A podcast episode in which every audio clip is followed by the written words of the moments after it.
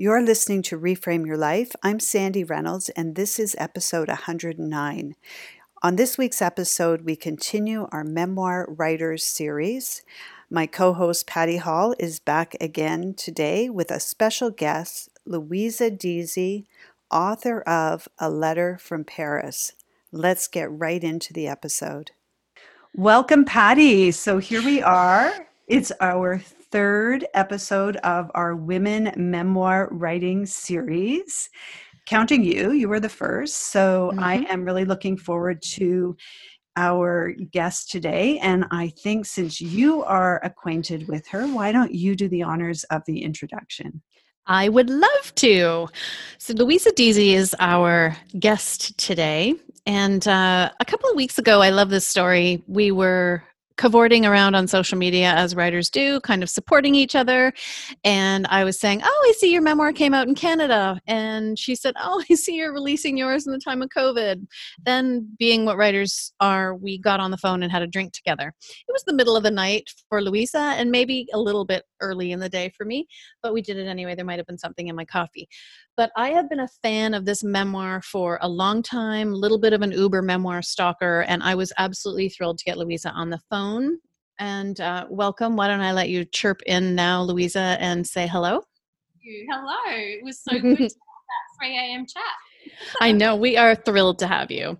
Let me tell you what hooked me about Louisa. Louisa is a two time memoirist, which always fascinates me because you have to do it differently and do it so well to be able to do it twice. And I fell in love with uh, A Letter from Paris, which came out in 2018 in Australia, published by Scribe. I fell in love with it yet again when I was ecstatic to see that uh, Chapters Indigo had uh, reissued it, a Canadian edition, a couple of months ago and it's on every memoir list I've seen in Canada as a to be read for spring and well deserved. I'm a fan of this memoir because it does research. It's a daughter and her father. It's um, post World War II. It's Europe. It has this odyssey and this search for family, and it's a deep love story of a daughter trying to learn about the father that she didn't know. So I've been a fan for a long time. Louisa's first memoir was Love and Other U Turns, published, I think, five years earlier, perhaps a little more and was nominated for the Nita B. Kibble Award for Women Writers in Australia. Louisa is widely published. She is an essayist, she's an articleist, and more than anything, she renders herself uh, the most competent researcher I've ever met in this book. Maybe, Sandy, you could jump into a synopsis of it for those who haven't jumped in yet. I think it's going to be on everyone's Canadian to be read list, but maybe you could jump in and tell us a bit more about where research is so important in this memoir. All right. So when Louisa Deasy receives a message from a French woman called Coralie, who has found a cache of letters in an attic written about Louisa's father, neither woman can imagine the events it will set in motion.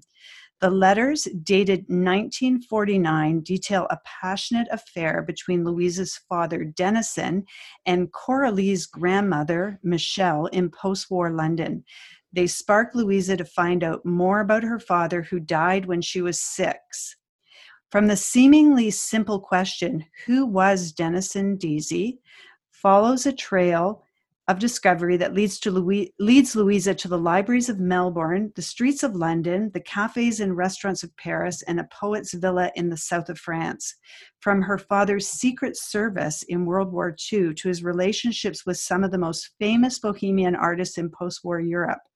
Louisa unearths a portrait of a fascinating man, both at the epicenter and the mercy of the social and political currents of his time. A letter from Paris is about the stories we tell ourselves and the secrets the past can uncover. A compelling tale of inheritance and creativity, loss and reunion, it shows the power of the written word to cross the bridges of time. So, if you're hearing that and you're not familiar with this story, you're probably thinking this should be on Netflix more than a memoir. It's such an intriguing story. And just that synopsis, I know, will captivate people right away. Oh, thank you. It is, isn't it? It's uh, it's captivating because it has all the elements of a story that we kind of all believe we have in the background. Don't we all think that there's a family secret, or and folks that we haven't known really well in our lives or that we've lost, don't we always want to know their background? Welcome, Louisa. We're going to dive into the deep questions now. Can't wait to hear more about the behind the scenes of this book, which I've said four times how much I really, really admire. And here's one of the things I admired most is that it has two chronological stories. It has your story from the time that Coralie, the French sisters, as you start to call them, the two sisters get in touch with you. You follow the timeline of that through the research into your father. You actually go to France and retrace some of his steps. And it takes us to you finding his lost quote unquote travel manuscript and up to i guess where you were when the book went into publication probably 2016 2017 meanwhile it's also the story of your father told chronologically in your discovery of him. And i wondered how does his life how did his life inspire this into a book? I mean would it have been a book if you just had this interesting search about someone else's life? Or was the fact that it was exploring your father who you hadn't known because you were a little girl when he died did that turn it into a book that you absolutely had to write? Oh gosh there's lots of questions in that. Um so first i just want to say what what you're both saying about how many layers it has and the dual chronology that is what made and you know that it should be a series. That's what made it so difficult. Um, but in terms of why i had to write it was that was that sort of what you're asking or mm-hmm. Um what made the book begin? Could you i always yeah. think that there's this book that we we have to write it. It makes yeah. us do it. Yeah absolutely. So i remember um that January actually when when I got the email just before I got the email from Coralie I just finished reading Elizabeth Gilbert's Big Magic. And I love what she says in there about how ideas are everywhere. Everyone gets ideas. We all have stories. Um, you know the muse visits everyone. But it's whether or not you show up and you say yes. And and then that was really funny because I just finished reading that book when I got the email from Coralie. And I remember groaning just groaning inside because I was like, oh my God, I have to do this story. And, you know, it's a lot of work doing a book, um, to put it mildly. Um, but yeah, it was one of those inward groans of, oh, I've got to follow this through to the end. Like, even though, and, and it took a very long time. Um, well, I don't know if you'd say a long time, probably not in publishing, but um, a lot of work for me to get other people on board. Um, and that was the hardest part for me because um, where the wound was for me was not being able to talk about my dad, not being able to ask anyone about him. I mean, it would have been a completely different story if I'd known about him, um, but I didn't know anything about him. And that's kind of the crux of the story is why you know why secrets are kept from us in families you know why these stories become bigger and bigger with the untelling and all of that. Uh, and so to even you know approach a publisher or to even put into writing that my dad might have been important or might have been interesting was just challenged every part of my child self. So it was very difficult to to start pitching it. Like I felt like a little kid just saying, can, can we talk about my dad? Can we talk? No, why do you want, your dad's not interesting. You know, like it just was really difficult in terms of emotional. I don't know if I've answered your question, but you, you, did, and it goes into that place that I mentioned to you when I first met you, which is um, you really had to, you know, buck up the strength to be the champion of the father you were discovering because you had heard otherwise from him. Can you tell us a little bit about that? Because it really does deepen the passion of you writing the book. What were you told your father was in your understanding? So, mostly it was nothing. Mostly I heard nothing. So, I was six when he died. Uh, and if you read the book and you realize what generation he was from, most of his siblings and also my grandparents were also dead. So I didn't have any of his peers to sort of feed me any stories. Uh, my mum was 27 years younger than him, so she didn't really know much about his life prior to when they met in 1969. um, and from the only relatives that were still alive uh, when I was sort of probably old enough to articulate anything uh, were from rather conservative side of the family uh, and just the fact that they didn't say anything it's not that they said bad things, but they didn't really say anything good, made me think that there was some secret, some criminal offense that was being covered up. Like, I know that sounds crazy, but when you're a child, you make up all sorts of stories for the silence. Sure, you do. Yeah. What was what were you afraid you might find about him? I know that's a, a long answer because there was, you know, you always wanted to find something for the French sisters, but what were you afraid you'd find that your worst so, fears were true? Just to be, you know, completely blunt, my mum had separated from my dad when I was six months old. So I thought there would have to be some reason for that, you know, and I thought I would find that in the library. I thought, you know, he'd done something outrageous. Perhaps he had gambled away, you know, hundreds of thousands of dollars because I'd heard these whispers that he'd squandered fortunes. I don't even know where those whispers came from because he never had a fortune. Um, you know, he was the son of a vicar, but as a child, I heard this story he squandered fortunes. Um, so I was I thought I'd find some really awful reason that my mum had left him when I was six months old. Um, yeah, and I also thought perhaps you know, there was something he'd done overseas or something related to the artist's world, or I just didn't know. And I think it's just that not knowing that makes something very, very scary. Like if it was a tangible thing that I could um, dissect and go and, you know, present to my siblings and say, hey, did you know dad did this? And is this good or bad? Um, that would have been simple, but there was, it, it was just such a mess. Like I can't even describe how difficult it was to find out what what happened in his life. Right, right. um, yeah. I, I was thinking when I was reading the story, I had a, somebody reach out to me a couple of years on Ancestry and um, the website ancestry.ca here. And they had um, a story about my family and a connection to someone in my family that was unknown and we discovered we had more family members that we didn't know of. And i when i read your story i was thinking about that email that i got and that feeling that you know like is this a scam? Like wh- what does this person want? Like why are they like what's their motive in reaching out to me? Did you have any of that when you when you first got contacted? Well, it's so funny because, and I totally relate to that, and I, I know lots of stories because, particularly Ancestry.com and now DNA testing, it's also um, commonplace now. People are reaching out on Facebook all the time. Uh, but the funny thing was, and perhaps the the best part of not knowing anything about dad and you know having it was actually very very difficult for me to find out about him even if i'd wanted to um, was that when this person Coralie reached out from from Paris and listed all these things he'd done in 1949, I there was not a shred of doubt, and I thought she can't have a bad. Uh, there's no yeah, there was no doubt in my mind that she was coming from a good place because why else would someone give me all this information about my dad, which I had never had, which I'd always wanted, uh, and she painted the portrait of a really lovely man. And I just thought, this is the complete opposite to everything I've thought my whole life. She's she's contacting me to say, you know, our grandmother fell in love with this man, and you know, he did all these things, and he was wonderful. Are you any relation? We'd love to see a photo.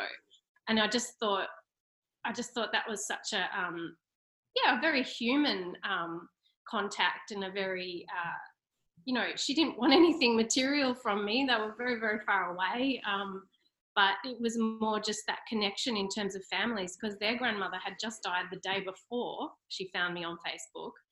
Uh, and I think it was a way for them to keep their grandmother alive. And right. I found out through the course of um, writing the book and going over to France that um, there'd actually been arguments in their family about contacting me. Because, like you say, um, yeah, some like her sister uh, Clementine had said, no, you can't just blow up her life like that. You don't know what she's going through. You don't know uh, what her relationship is like with this man or who he is, because they didn't realize it was my dad at that point. They thought because of the age gap, it was a grandfather or a great uncle or something. Uh, but yeah, I, I didn't, but I completely understand what you're saying because, uh, yeah, I, I've heard lots of stories about people, you know, tracking down people that that they were in a concentration camp with. Right. And other person doesn't really want to go back there to that place. And I completely right. the not Mm. wanting to be found. I mean, there are people who don't want to be found.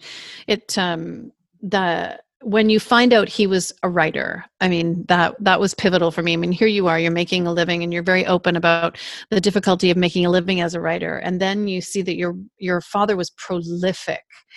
And first of all it was just amazing to me to have a father whose papers personal papers are in the state library but you don't just find a little bit of writing by your father. You find letters you find journals you find uh, correspondence with um, famous artists.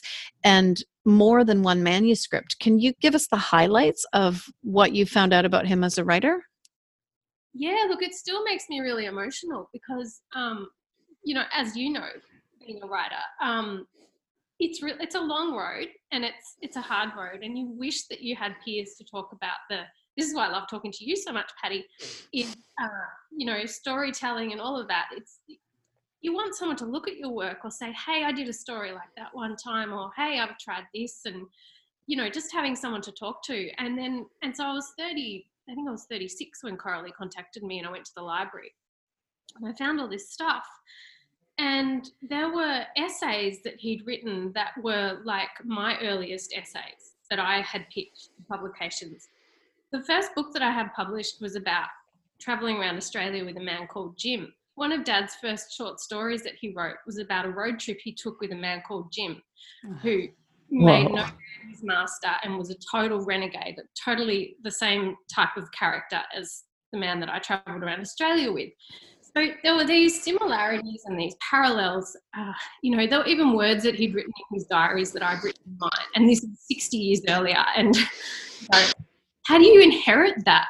Um, so it was just, it was this feeling of, oh my God, I have this peer, and I, and it was such a bittersweet feeling because it was like, I wish I'd been able to talk to him. We would have got along so well, and he could have taught me so much, you know. And also, I could see his struggle. I could see because I'd lived that, you know. I know how hard it is to get published. Um, and then I had this sense of pride because I found some scripts for radio plays that he'd had performed, you know, over by the BBC and by the ABC. And I thought, oh my God, he had like productions made of his work. And, and I never knew any of this. And yeah, so it was just a whole big meshing of crazy emotions in my head. It was like this recognition and this feeling of kinship, uh, a little bit of anger and outrage because I'd never known it. Uh, and then I felt like, oh, I've got to tell everyone, you know, but, you know, there's not really anyone left to tell. But I told my brother and sister, and I used to like take my, um, the stuff that I'd found in the library each week, I'd, I'd make a whole list and go over there for dinner and, and say, Did you know he did this? And he did this, and this was published? Because it's just, it's really crazy. And it was all just sitting at the library in very complex, um, messy boxes, all this, all this time. Found that part of the story so fascinating. A couple things I one that you just talked about was that he was writing the similar story to you, or you Hmm. know what you talked about with Elizabeth Gilbert in the Muse. It's like this story needed to be told, and his story might not have got out there, but your story will. And um, there's that. But I just also that the amount of information, the archives that you were able to get, and that they were just sitting there, and that nobody like had ever made this connection that he had a survive, surviving relatives that might want access to this. Like Patty and I talked about that um, before we got in the call. That whole thing about libraries and their archives and who owns that material and all of that. So I don't I don't know if you want to talk a little bit about intellectual property and the challenges you had with gaining access to some of your own family's um, material, really your inheritance in some way. I can, yeah. I mean, this is a whole. It, it's almost another book in itself. This whole topic. Um, it's very interesting because you know Coralie had found a stack of letters, and she was determined. When I spoke to her in France, she was like, "I found these these letters, and they they described your not just your father, but your aunt and your grandfather." And I thought, this is someone's family. I need to share this information with their family, even if it's their grandchildren or whatever. So that was very honourable of her, I thought. but in terms of the library material, so, and I don't know if I really uh, gave a lot of explanation in the book. I hope I did. My mum had uh, actually sold that material to the state library the year after my dad died in 1985. So uh, they purchased these collections if they think they're of historical significance. And I don't know how many collections they have. I mean, they might have thousands of collections. I was actually amazed that a manuscript librarian had gone through the material and managed to write a 45 page inventory because my dad's handwriting is so messy. So to even have, you know, letters to and from and listing the names and what some of the diaries contained, that would have taken months, if not a whole year, for the manuscript librarian to annotate. And a lot of it is wrong, I've found out since going through myself. But in terms of the property stuff, like, I mean, there's no way that anyone could have, you know, just randomly gone through the manuscripts and said, oh, I wonder if he has a, a child that might not. Everyone assumed that we had we knew it all like mm. me and my siblings, everyone assumed that we knew what was in those boxes. Everyone assumed that we, you know, I guess you would just assume that. You'd think, well, she knows that her dad's stuff's in the library, so she knows what's in there. But it's 1.6 meters of material stacked high. Most of it is handwritten, a lot of it in pencil, you know, in those old ration books, you know, and um, and what I was talking about this with Patty last week, and I really appreciated even just being able to share this is very healing for me. Um, so, just because I'm his daughter doesn't give me any special uh, leeway to access the material. It's the library's property. So, I have to make a special appointment at the moment because of COVID. I can't even go in there. No, the library's not open. I have to make a special appointment, request one box maximum at a time. I can never look at the whole material and resort it. That's just not, I'm not allowed. Uh, one box maximum. I have to be monitored. No water or food or drink in that room. No phones, no cameras. Uh, you have to sit at this big table in front of the manuscripts librarian and there's cameras so that nothing gets stolen uh, and you have to put your bag in a locker so for me to get my head around even one box of material would take weeks of just sitting in that room and, and leafing through it. Uh, and then, you know, probably six to 12 months later, I started typing things up because I thought, well, this is the only way I can get it out of here is to like actually transcribe it. But it, it, was such a laborious process and it was so strange because sometimes I'd be crying just quietly because I didn't want anyone to talk to me because I'd be reading stuff and I'd go, oh my God. Because it was such a strange thing. Because if you think about when you read stuff at home in the comfort of your bed or your chair, and something moves you, and you and you sort of have a moment, and you sit back, and you and you might shed a tear. But I'm in this room that felt like an access visit at a jail. Like I've got someone looking at me, I've got cameras there. I never felt like I could process it properly in the library, um, even though it was my own dad's writing and words. So it was very complicated. I, you know, it took a long time to get a lot of the stuff out. I I had to make an appointment to photograph it in a different room, and that had to be approved. So that would be another two weeks I'd have to wait if I did actually want to photograph anything. I couldn't photocopy, I had to photograph it. And then my sister helped me. She um, printed a lot of it out um, on her work computer. Hopefully, they're not listening. Um, and so then we'd actually have the material at home as a printout because that that was the real gold when you could actually read something at home because it's it's weird. You don't process things the same way when you're in a public institution as when you're sitting at home, especially when it's your family, like really personal. What what was the most difficult, most challenging to process? Was it his writing was it his personal letters his journals? What was it the closer you got to his inner world the more difficult to process? Or like anything else was it you know you do reflect on his um his time in the war the the suffering the conditions during the war? What really hit you? Yeah. The most difficult to process look the most difficult part was that i couldn't ask anyone. I couldn't say hey what does this word mean? or hey dad what do you what do you mean? Like uh yeah, just the most difficult part was I couldn't ask him about it. Mm. Um, but do you know what's strange? Finding out that he had tuberculosis. I, I never knew that. I didn't know that he spent six months or more in like various sanatoriums in Zurich, uh, unable to. And I've just been working actually on his memoir yesterday. Um, this part where it's it's really graphic, but the hospitals in Zurich where um, what else was going on then? What was that other really common? Oh, typhoid or typhus. So he was in these hospital rooms with with men dying of typhus and then you know they die the next day and he's just in there with them and that was for the six months that was his first six months overseas he spent in these sanatoriums after catching tuberculosis on the boat um, so yeah just all the medical stuff and and imagining what that actually felt like like he he he described you know it was like a knife was being um, pummeled into his his throat um, the pain of tuberculosis but um, yeah, just all of that. And also, I didn't know that you could recover from tuberculosis. Uh, and so he was only 28 when he caught that. Um, but yeah, to, in a general sense, just not being able to ask him about it and not being able to cross reference or check anything, you know, having to trust myself to be able to do the background research. Because I remember texting my friend who's a GP saying, How do you recover from tuberculosis? Like it was just bizarre, all the things I had to check. Um, of course.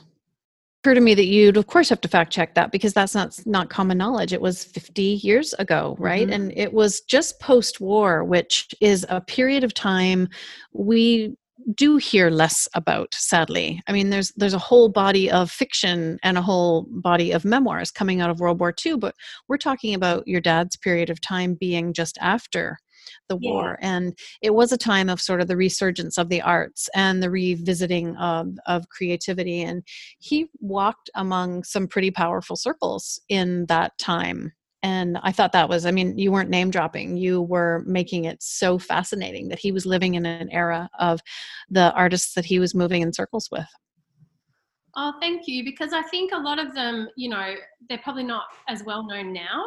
Um, and yeah, I, I didn't want to. I didn't want to come across as name drop, dropping, and my dad was definitely not like that. He'd written a lot of stuff in code because he didn't want their real names known, um, because he didn't, you know, he, he, didn't want to subject anyone to scandal or anything like that. But um, I was trying to give it context, like I was trying to give his life context, and sometimes that is helped along by going, well, that was when this figure was doing this. Um, yeah, I don't know. I hope I succeeded there, but. You mentioned just a minute ago about the space of being in the library and trying to process. And it was something that I thought of when I was reading your book. And it's something that Patty and I have talked about because we both did our master's thesis on a different angle, but on the impact of space. So for me, it was on how teams work together, and Patty had a different uh, approach. But we're both very interested in the impact our physical spaces have on us. And so I wonder, you were writing the book, being in France, would have been a, it would have been a very different way to learn about your father mm-hmm. than learning about him in the library. Oh gosh, I want to know all about both of your master's theses because sorry. I'm fascinated by the impact of physical space as well. Um, yeah, and I and I think I'm really sensitive to physical spaces too. Um, I know that sounds a bit strange, but um, yeah. So I was right. So I kind of I had to have a deadline. So that was why I pitched this book before I'd written it. I, I needed to be accountable to a publisher because uh, you know, I know how, you know, this this project could have taken me 10 years if if I'd, you know, not had a deadline. So I had the book deal, uh, you know, without really knowing much. I'd I'd been to the library a few times, but um, you know, I was just sort of sifting through 1948, 1949, uh, and writing it on that. But like you say, I, I remember. So I drove to Canberra. So there's collections of my father's papers in about seven or 11, I can't remember, different libraries across the world. So the State Library has the breadth of the material, but there were very vital clues in different libraries. So um, I remember my sister splashed out and paid the hundreds of dollars we had to pay to get uh, I think it's oh, it was about 100 letters from Richard Aldington to my dad, sent as a PDF. And so I got to luxuriously read them at home on my computer. Um, and just that, that impact, like so interesting what you're saying about physical space, just being able to be at home, comfortable, because it's a very emotional thing for me to go through this material. And it brought up so much grief. So to go through his papers at home with undisturbed, the door shut, uh, you know, a cup of tea by my side, warm, comfortable. That library room was freezing, by the way. Mm. um, it was a different experience, and I actually, uh, pro- I think I processed the material a lot better when I was reading it at home because I was able to reflect on how that. Uh, that how that uh, connected with me and my life. Whereas when I was in the library, it's like that awareness. You know how people say they can't write when other people are around? It's that awareness of being looked at. So I'd be reading his stuff, but I wasn't 100% focused because, you know, 20% of my brain was, okay, I can't pull out my pen. I've got to, uh, I'm thirsty. I can't go to the toilet. She's watching me, da, da, da.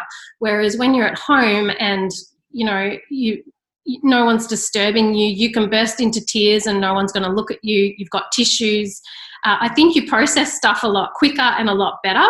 So um, I did. I'd go through spurts. Sorry, it's a big question, and I'm taking a long time to answer it. But I'd go through spurts. So I'd do big chunks of time at the library and just smash down like three weeks where I was transcribing heaps, getting as much photographed as I could with the convoluted, complicated appointment things. And then when I actually drafted the book, I, I was at home for three months. I, I just didn't leave the, the flat for three months and I had all the material on my computer. Um, and I had to do it that way because uh, it really takes you out of the story and out of yourself to, to go back into that bureaucratic bloody reading room. you know, and also the way they treated me, it was like it wasn't important. It was like I know, I know, you know, you have to think something's important enough to write to, to do it justice.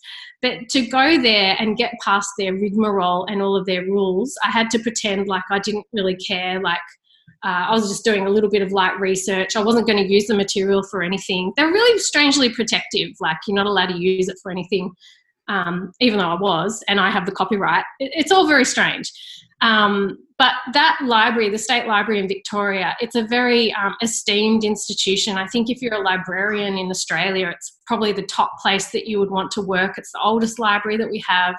Uh, so those manuscripts librarians that get to work in that particular room, they're like the top of the bunch. They're like the top of the hierarchy, and they really t- take their job seriously as bouncers of the material. So um, yeah. No i i love i love that but i also love that this is the context of the search right? And you do this so well. I was all angsty with you when you know you and it's that whole it's your father for god's sake. Like do these people have no compassion? It wasn't like you were going to run amuck with things. The the constant the you're trying to find out things and you're finding them. And then this momentum builds because you mention again and again and again the travel memoir the travel memoir the travel memoir that he's written. He he's been angsty over folks have been saying how good it is. His his artist and writer friends were saying he should write. And then you find it. And I love, you know, it's like 2001, The Space Odyssey. You finally find in this meter and a half of material, you finally find his manuscript. And I think to myself, were you also kind of not wanting to find it because did you ever want to get to the end of the papers? Because that's all there was and i had that feeling of oh does she does she want to find it or not find it? And no matter what, it was going to be gold to you. It didn't matter if it was the worst writing you'd ever read. And then instead, you tell us as the book goes on that he was really moving you, that you recognized his narrative style and his power of description, that you really, really thought he was good. And you become this silent champion of a writer who happens to be the father you didn't know. And it was a beautiful thing to find his manuscript, but how do you honor the manuscript? And I know I'm kind of leading to where you're at right now in your writing life, but for me, that was the pinnacle, was this piece of gold. And there's been all of this tug of war about who gets access and who owns it, and you and your siblings have the copyright and all that. But what do you do with with the work that your father didn't put out into the world? How do you honor that? And Sandy, you said it so well. It's a piece of your inheritance, isn't it? Yeah, look, it's um, so it's, it's so interesting because you know how I was saying um, I, I, was at home with this luxurious hundred or so letters that my sister had paid for that got scanned for us from a different library, and they were from Richard Aldington to my dad. And Richard Aldington was a famous American writer who exiled himself in uh, in France, and he was sort of dad's mentor. And in one of the letters, he said there was all this abuse about the Richards Press, which was apparently going to publish the travel memoir. And in this letter, and I had never, I hadn't found or seen this travel memoir at this point. He just said, "A curse on that that Richards Press. I can't believe what they've done to you." And I was thinking, "What it? Where is it? What's?" Because he apparently had this book deal for um, for this travel memoir in 1955. Um, and I think when I found it, what scared me was I was scared it was going to be really pompous and pretentious writing. Um, and I was scared I wouldn't like it. And I was scared that it would be, you know, I know I'm guilty of this, and I'm sure everyone has to try and get published. You write in certain styles.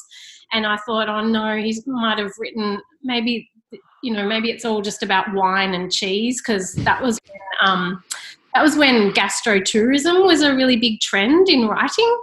Um, and but still, when I found it in the wrong box, it was in like some 1970s box with, I mean, talk about friggin' journey to the bottom of the universe. It was um, it was in a box of really awful correspondence with my mum um, about their breakup. Wow. Why I didn't want to look in that box. Um, and I actually had my sister with me when I found it, and we both were like holding each other, like to try and open up that box because we were both frightened um, of just, you know, you don't want to look at awful fights between your mum and dad. Um, but yeah, I found it, and I was like, this is actually really good. I, you know, this. my sister illegally took photos. She didn't care that we were right in front of the manuscript librarians.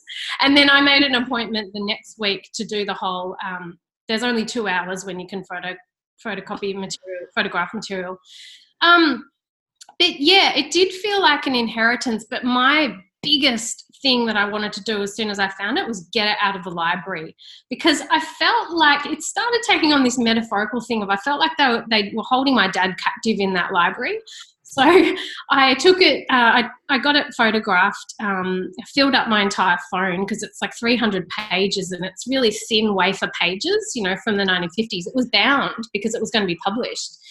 Um, and then I printed it out at Officeworks, which I don't know what you've got in Canada, but it's like Kinko's or something. Uh, and then I took it to France with me because it, it, was a few days before I went to France that I found it. So I didn't actually have a chance to read it all. So I sort of, um, it was pretty lovely actually. I took it, it was about three kilos um, because I on really, it weighed down my luggage. But um, one of the happiest days that I had in Paris was when I took it to Cafe de Flore and I just read heaps of the parts about Paris in because he wrote all about living in Paris in 1951, and that was when he was mistaken for the spy and everything.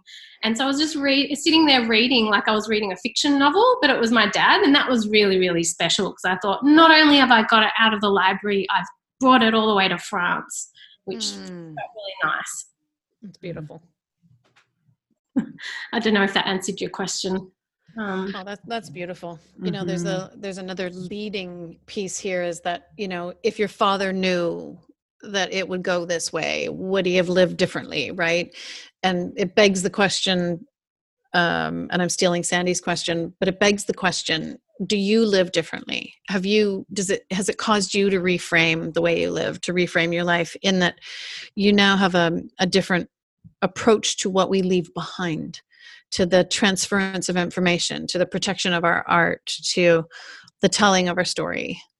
Absolutely. And this is why, Sandy, I love the title of your podcast. Um, I think the process, the process of writing changes the way we frame things. The process of uh, reflecting on our stories, it's such a profound process. It's basically it's in, internal psychoanalysis when we when we write our own stories down and see them uh, with your objectivity of of that sort of reflection and working on this book as hard as it was it completely re reframed my whole narrative not just mm. about dad but about my own creative life and the value of that because I had always felt ashamed of him for no reason, no no real reason, which you'll find in the book, but it was more a feeling. And and those parts of him that I identified with, which were that he was a writer and creative, I was ashamed of in myself. But through the process of writing this book and also being having it published and having people reflect back to me, yeah, your dad sounds really interesting. He was just sounds like he was a bit ahead of his time, or you know, like that was such a conservative time that if you did, you know, throw 300 pounds away on a painting or supporting an artist, you would have been seen as a complete maniac. Um, so it's changed. It's changed my view of creativity and uh, what you know what's of value. I think, uh, and also I guess it's like um, yeah, it's so much metaphor. Um, yeah, it's just realizing that I do have an inheritance, that it's not, um, yeah, it's not just an empty black hole where I thought my dad was, you know. Um, yeah, it's, it's very big. It's huge. I mean, writing is huge. Writing a memoir is huge. You're basically reframing your life, which is why I love the podcast title. I mean, you you just you talk about identity without talking about identity. I mean, finding the truth about your father for yourself was about defining you. I mean, there was a piece of you that was like this black hole. And what a gift, right? That this woman reaches out to you. And um, there's, you know, sort of the poignancy of this is that I remember your self talk saying, I have to find Michelle. I have to find Michelle. And, and you didn't but you found Giselle and you found you saw the sisters and you met the entire family and they embraced you and you are no biological relative of theirs and but so it's about identity and finding family and where you belong and that's a reframe isn't it? That you're not the little girl whose father was whatever people said he was. You're Denison Deasey's daughter and he was these things and you know that now. And it must be very you know just must warm your heart to be able to do justice to his life because you kept on searching. But what if one thing hadn't happened, right? For me, it's the power of chance. Yeah. If she hadn't gone on Facebook to look for you, what if she'd lost the fight and they decided not to look for you? for yeah. me, that's for me that's really powerful. Mm-hmm. Yeah, it's, it's kind of scary to think about that, and it's funny because all of those those um, quick little things that can turn the turn a story were all in my head because I had just finished Big Magic because she talks about how that how how fragile stories are you know if you don't catch it in time you know you might miss the chance so it's funny that I was thinking about all of that and you know that I had just changed my profile picture to to Paris on Facebook. And that was why she contacted me and not my brother and sister, who don't actually really use Facebook or answer messages. So yeah, the whole thing, there's a lot of chance. Um, but just in terms of what you're saying about, you know, doing justice to dad and everything, I sort of, I mean, I never, I, yes, I wanted to do him justice. I wanted to bring his story out. But I think from a more uh, universal point of view, it's this whole thing of daring to challenge the family story um, that was what was so difficult that was what was so scary and that was my biggest um, you know if i'm a character in a story that was my biggest change in terms of the ca- character was um, you know daring to go to france and daring to believe a different version to my of my family story than the one that i had been fed my entire life it's it's really scary it's, there's a whole survival instinct there that you know we absorb no, I think this is why history repeats itself and we go, you know, ancestors and generations go on believing and doing things is because it is really, really difficult to challenge a family story. Mm. I love that um, daring to challenge the family story because we, you have to really step out and you have to sometimes sever or risk losing relationships within your family when you do that and it's like you're the person who's sort of breaking the cycle of something. Yeah and it's um, it's interesting because i'm studying the hero's journey at the moment and i used a lot of the hero's journey to try and structure the story. I found the structure so hard um, because it was his story and mine i mean where do you even begin but i really identified with that whole part you know with the hero's journey in the beginning um, when you have to leave the tribe and you have to Mm. risk, you know, and it's that whole thing if you can't get anything new to bring back to the tribe unless you've, um, you know, left it and exposed yourself to a whole new possible realm of belief or um, adventure or, you know, all that stuff. Um, but yeah, it, it's, it's it's interesting. Um, It's Yeah. I'm just going to uh, jump in because I just finished reading the the heroine's journey. oh yeah, and more- you know that idea and it's almost like i'm thinking about like there's like both going on in your story there's you know your dad's story the hero's journey but there's also your story and you know the the difference she says in the heroine's journey is that um, women tend to go in to find that. Like we don't have to embark on a journey out. We, we're going in to bring out something that's there of value. Yeah, this is so interesting. I was listening to another podcast the other day um, about, yeah, what is the difference between the hero and the heroine's journey? And I actually don't think there's a difference. I think both the hero and the heroine's journey involve an internal, uh, internal journey and an external journey. Mhm. And we, I think typically we say the external one is masculine and the internal one is feminine, but I don't think any story works unless you've got both um, an external and an internal. Um, but yeah, I, don't know. That's why I, I sort of disagree. I know this isn't popular, but I disagree that the hero and the heroine's journey are different. I think um, both involve something. Some so with the feminine, it's there's a broken part of the feminine that needs to be retrieved, and with the masculine, it's the same. Um, but you know, it, bo- it both involve. I think the steps the steps are involved very similar. And you know you might say battle well, well what's like a female what's the equivalent to a you know face off in the battlefield?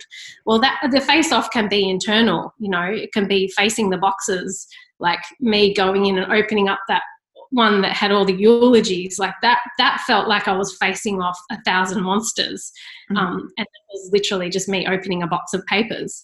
Um, but yeah it's all metaphor. I, I don't Yeah. know i love love all the metaphors with with both.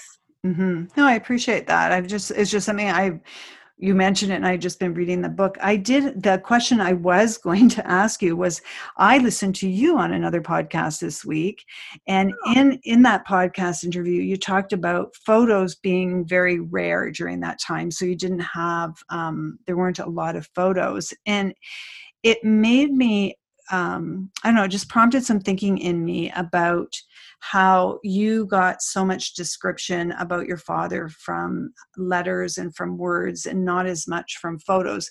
But now we're living in a time where we are documenting way more with photos and the captions are very small. You know we it's kind of flipped in a way. So um, our descriptions are are not words. They're and and i i just wondered um, what you were what you would think about that about having history preserved in photos more than in words and how that might shape our our own personal histories and our own the way we we understand in the future our own stories Yeah, I think it's really interesting. Gosh, I could talk to both of you all day. Stuff. It's funny because I think it was this morning when I was insomnia at 3 a.m. I was reading this thing about privacy, about how in 2020, um, you know, the real luxury, what we are, are afraid of. So people talk about, you know, not sharing too much because uh, there's a real issue of privacy, but the actual cultural uh, tendency right now is we're afraid of not being known. We're afraid that people don't know what we're doing all the time. so we're sharing everything. But the thing is, um, I was listening to this amazing uh, BBC podcast, The Letters from World War II, which uh, really drove home Oh, that yeah. you know, those letters would have been read 16 or 17 times each.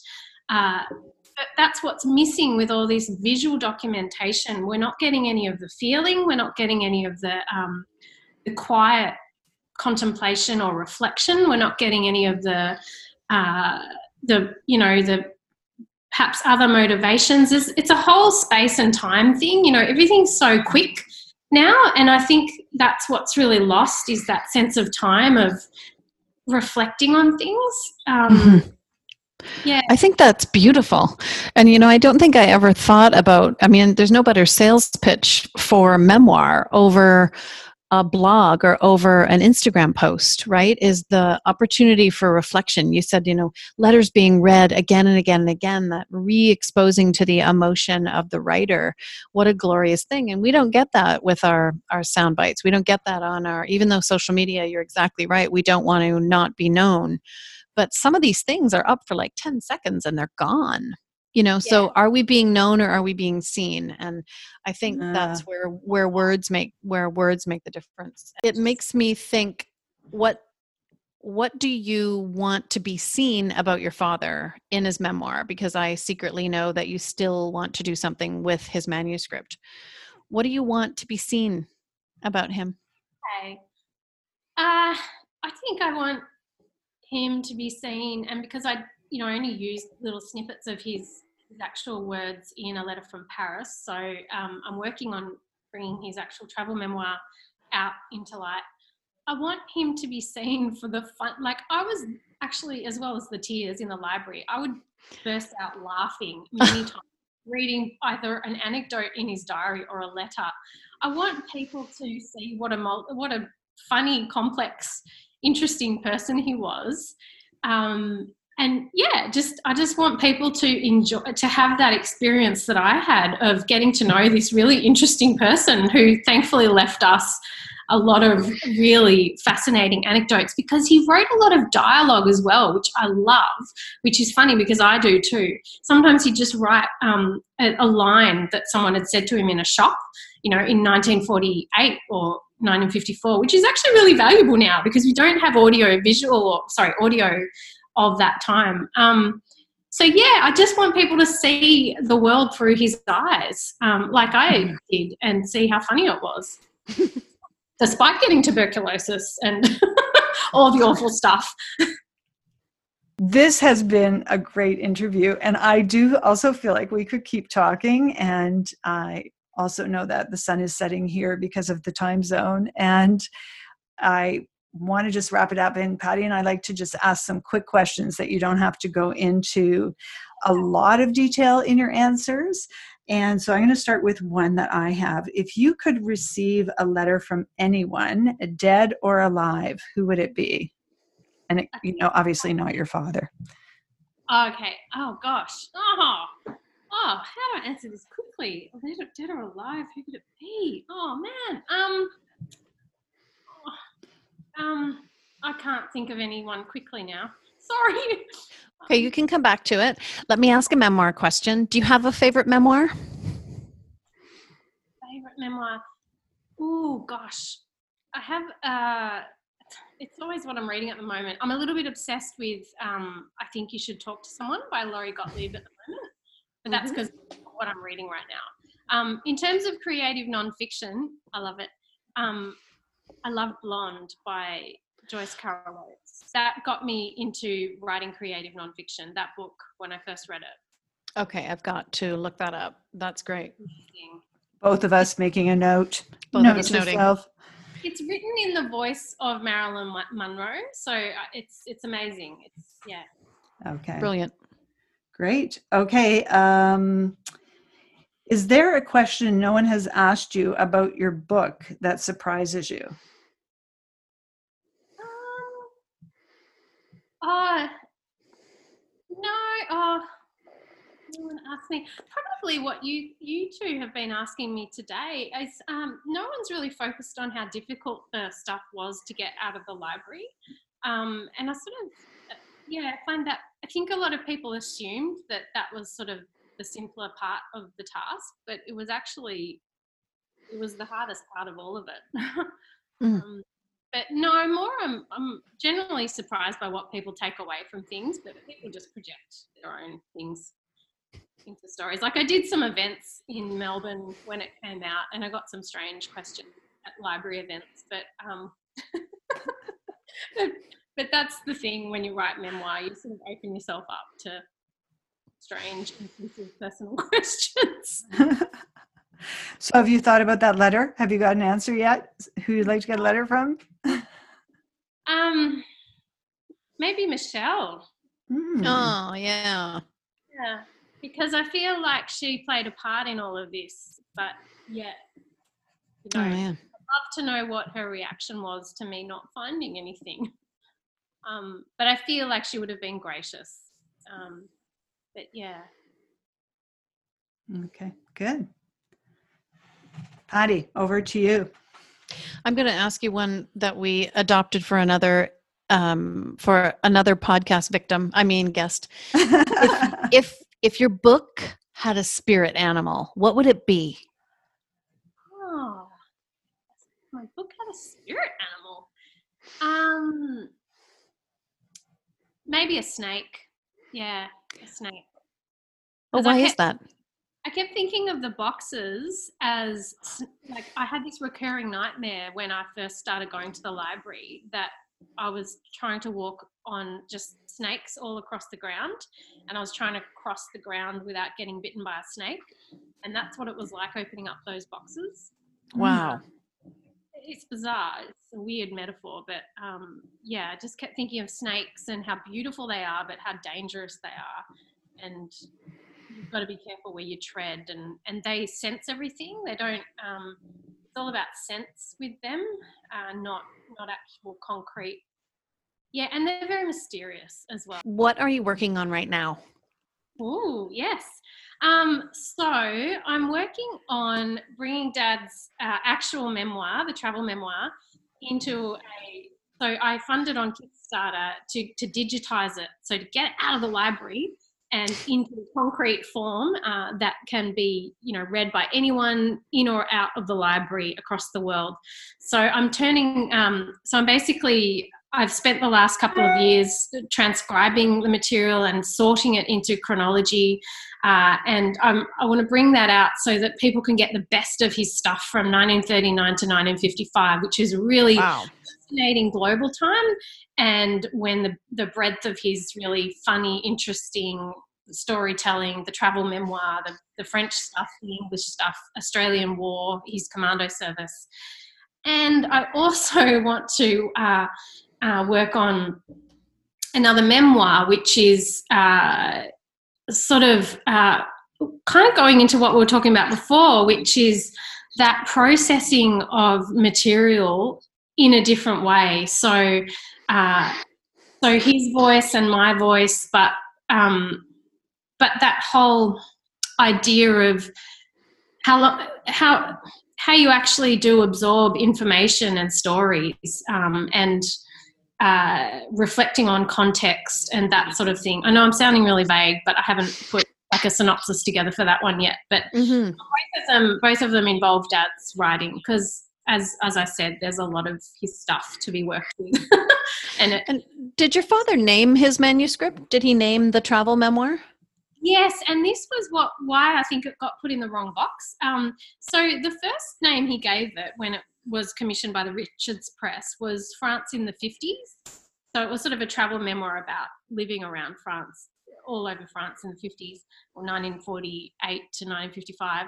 Um, but then he he looked it, it looked like he'd written some notes on it in 1976, which is why it ended up in the 1976 box, and he renamed it Landscape with Australians which I don't, and I don't really go for either of those titles.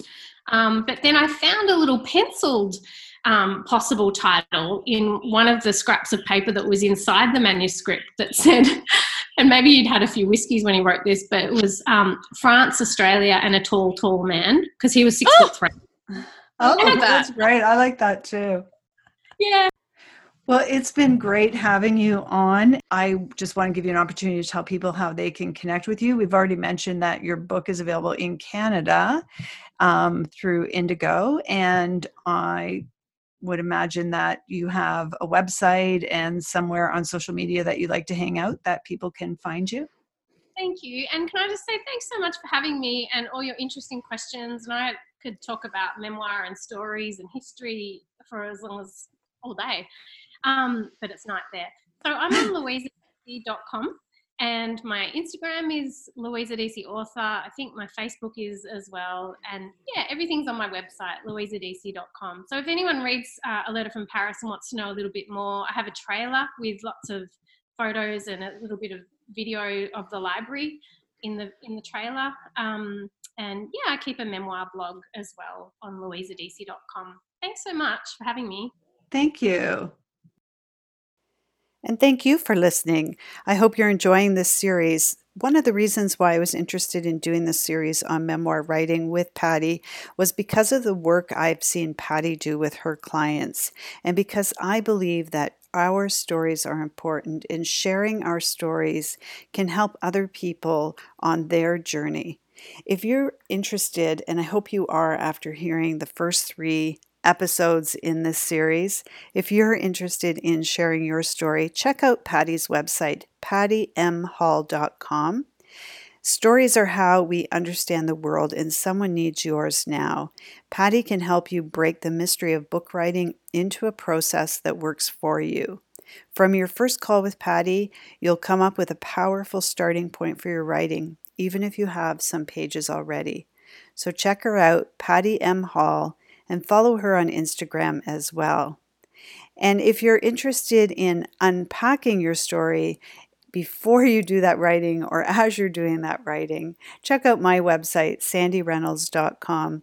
People pleasing can be a real barrier to sharing our stories. And if you're struggling with self doubt and worry about how people will feel if you share your story, I can help you work that through. sandyreynolds.com.